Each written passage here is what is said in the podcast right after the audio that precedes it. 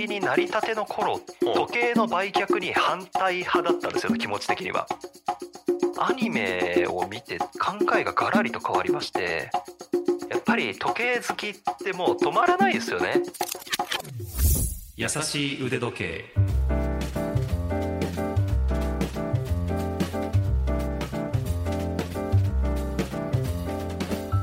YouTube チャンネル腕時計のある人生の RY です。ラジオ関西アナウンサーの春名優希です。この番組では腕時計のことが好きで好きでたまらないという我々二人が肩の力を抜いて気ままにトークをしてまいります。RY さはい。んまたメールが届きました。うわー嬉しいですね。ありがとうございます。愛知県の50代大学教員金里さんです。おありがとうございます。ありがとうございますはじめまして優しい腕時計のポッドキャストを楽しく拝聴しています。質問をさせていただいてよろしいでしょうか？と。私は准教授から教授に昇格できた時に自分へのご褒美に IWC のパイロットウォッチを購入して普段使いしとても気に入っています。教授でした。うわすごい。おめでとうございます。昇進おめでとうございます。昇進っていう言い方が合ってるかどうかわからないですけど。ねえ、うんすごい。その後時計の世界にはまり次の目標を達成した時に偶然オメガスピードマスターの東京オリンピックモデルを店の方に勧められ入手できました。ただデザインはとても気に入っているのですがあまり使用せず保管している状況です。別の時計に関心もあるのでオメガ東京オリンピックモデルを売却して売って他への乗り換えをしようとも考えています。その反面記念モデルで希少性もあるので将来息子に譲ることも考えて保有し続けることもありかなと思っています。何分機械式の高級時計は高価です。腕時計を複数本持つ意味。売却という選択肢。そして記念モデルへの考え方をラジオでコメントいただけると嬉しく思いますということなんですがこの3つですよね。腕時計を複数本持つ意味売却売るという選択肢。そして記念モデルへの考え方その前に荒井さんこの IWC のパイロットウォッチを教授昇格記念に買うっていうセンスどうです？いやーもう素晴らしいですね。めちゃくちゃいいセンスというかチョイスだというふうに思いました。もう本当にかっこいいですしあの、うん。なんて言うんでしょう。すごくこう IWC って知的で真面目で、えーなんはいかそういう印象が個人的にはあるのでまさにねこう先生というかあ大学の教授っていう仕事にすごく似合ってる、インテリジェンスを感じる時計だと思いますしパイロットウォッチなのですごいね視認性が高いんですよ。斜めの状態からでもすっごい時間が見やすいんですよねあの時計って。まっすぐ時計を見なくても斜めからでもすごい見やすいんですよ、まあ、パイロットのために作られた時計っていうところに生きてるんですけども多分、まあ、大学のうん。教授の方であればこうやって講義とかしながらこうね手をこうパッとね時計をうん。こうまじまじと見る機会っていうのはなかなかあーうん。チャンスを得る得にくいと思うのでそういったこう授業中とかでもさっと目をやるだけでパッとね時間がわかるっていうその視認性じ 実用的な面でもむちゃくちゃいいセンスだと 思いました。めちゃくちゃ想像するじゃない。そうそうなんですよ。いや本当いいですね。優しい腕時計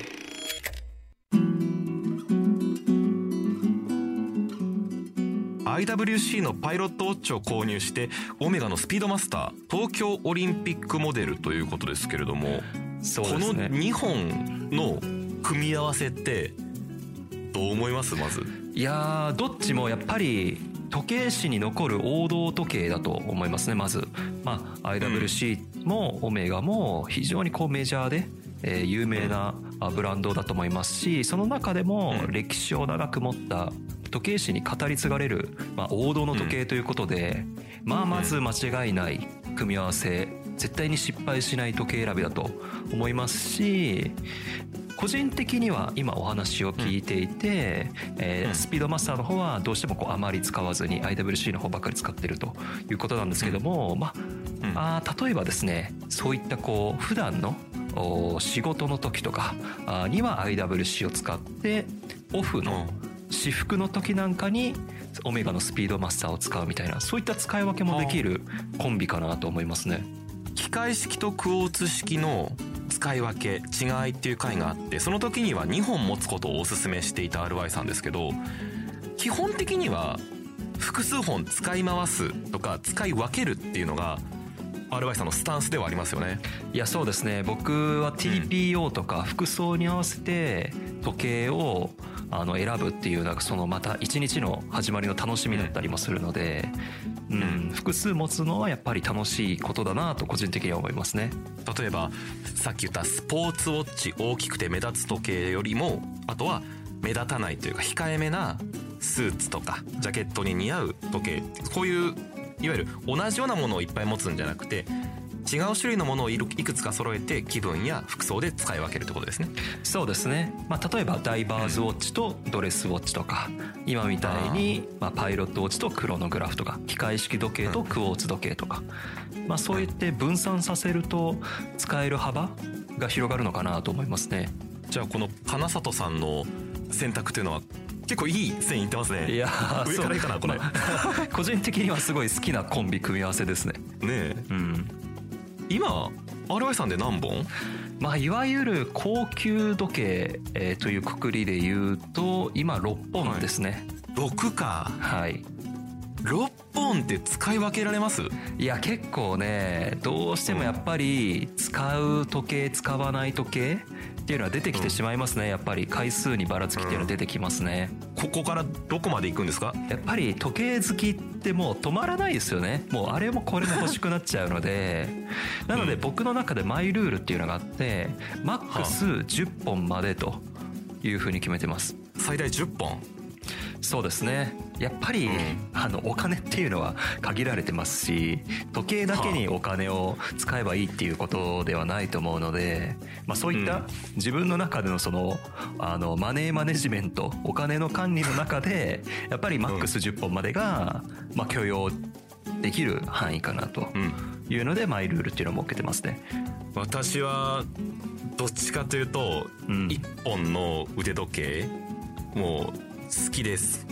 かっこいい。これ欲しいと思って買ったこのグランドセイコー。まあ、はい、背伸びしましたけどこれをどれだけこう使えるか毎日使えるかっていうところに今は楽しさを見出していてだからどっちかというともう時計メインで服装を決めちゃったりとか、うん、その日のテンションも時計に合わせていくみたいな感じなので、うん、ちょっとねもう少ししたらそのいわゆる私のグランドセイコーはデート表示日付が表示されていてでもそれ以外のあの機能はなくてシンプルなので、うん、またちょっとストップウォッチがついているやつとかメモリがついているやつとかそういったものにも挑戦はしていきたいなということは思うんですけどまあ、その時は結構選択肢はねあのスポーツウォッチみたいな感じで分かりやすいのでこの番組を通して勉強できたらなと思っているんですけど、はい、RY さんもし10本を超えたらどうするの？いやこれはですねやっぱり売却っていう選択肢は視野に入ってきますよね。あのまあ、売却じゃないにしても、うん、例えば誰かに譲る親しい人に譲るとかああいう選択肢っていうのはやっぱり出てきますよね。たとえ10本を超えなかったとしても、うん、あの例えばまあ5本とか7本とかその段階だったとしてもややっぱりこう売却っていう選択肢はちらちらと私はもう現時点でちょっとね、うん、うん、正直あのちらつく時もたまにはあります。優しい腕時計。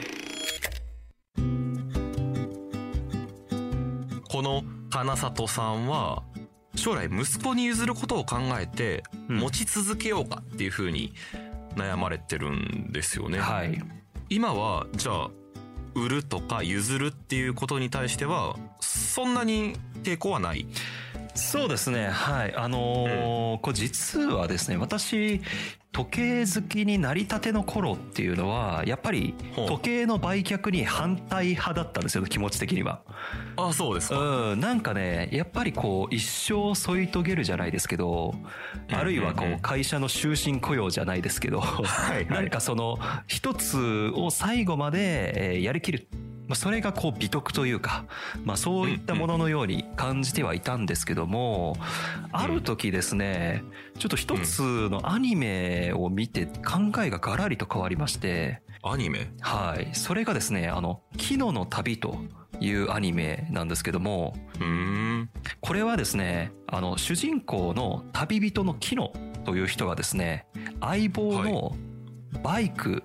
とですね、一緒にいろんな国を旅をするというアニメなんですけども、へえでここのバイクにはですね心があって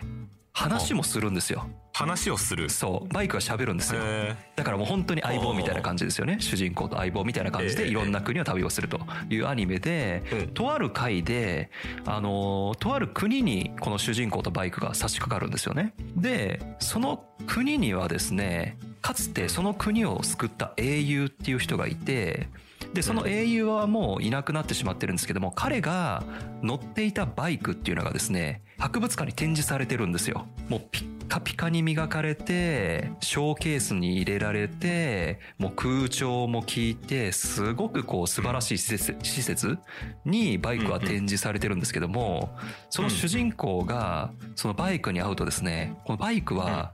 まあ俺も旅に出たいとまあこういったところにこう展示されてるんじゃなくて自分もまた旅をしたいあっていう話をバイクはするんですよねその英雄のバイクは。でそれ見た時にうわなんか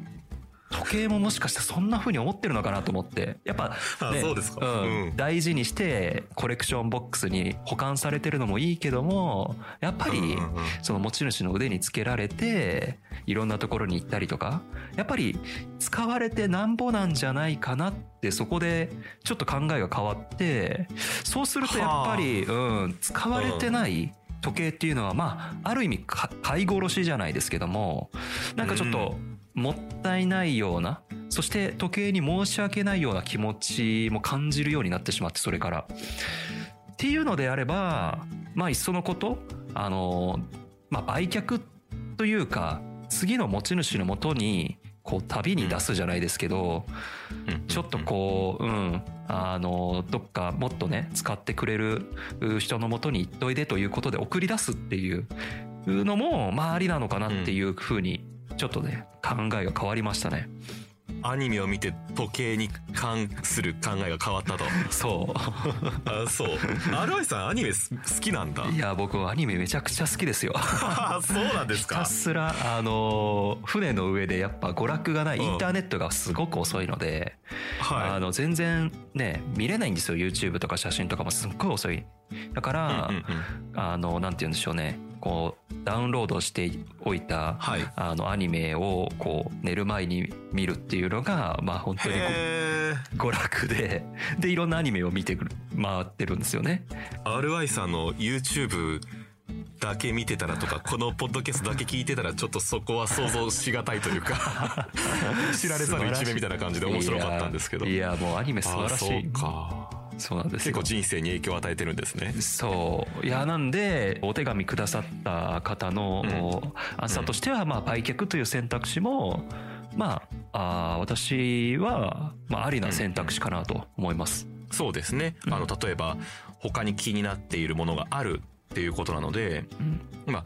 教授昇格できた時の思い入れのある IWC のパイロットウォッチは手元に残してうん。ひょんなことから手に入れたオメガのスピードマスターは、まあ、手放してそれをまた新しいのを迎え入れてオメガのスピードマスターに関しては他の持ち主のもとで活躍するっていうのもいいかもね。そうですね。はい。まあ、それこそ、ねうん、あの、売却したりとか、あの、息子さんに譲るとか、まあ、もしくは、はいはあの、冒頭でお話しした、えーオン、うん仕事の時に IWC、オフの時にスピードマスターとかっていう使い分けっていうのを検討してもいいかもしれないですね。優しい腕時計。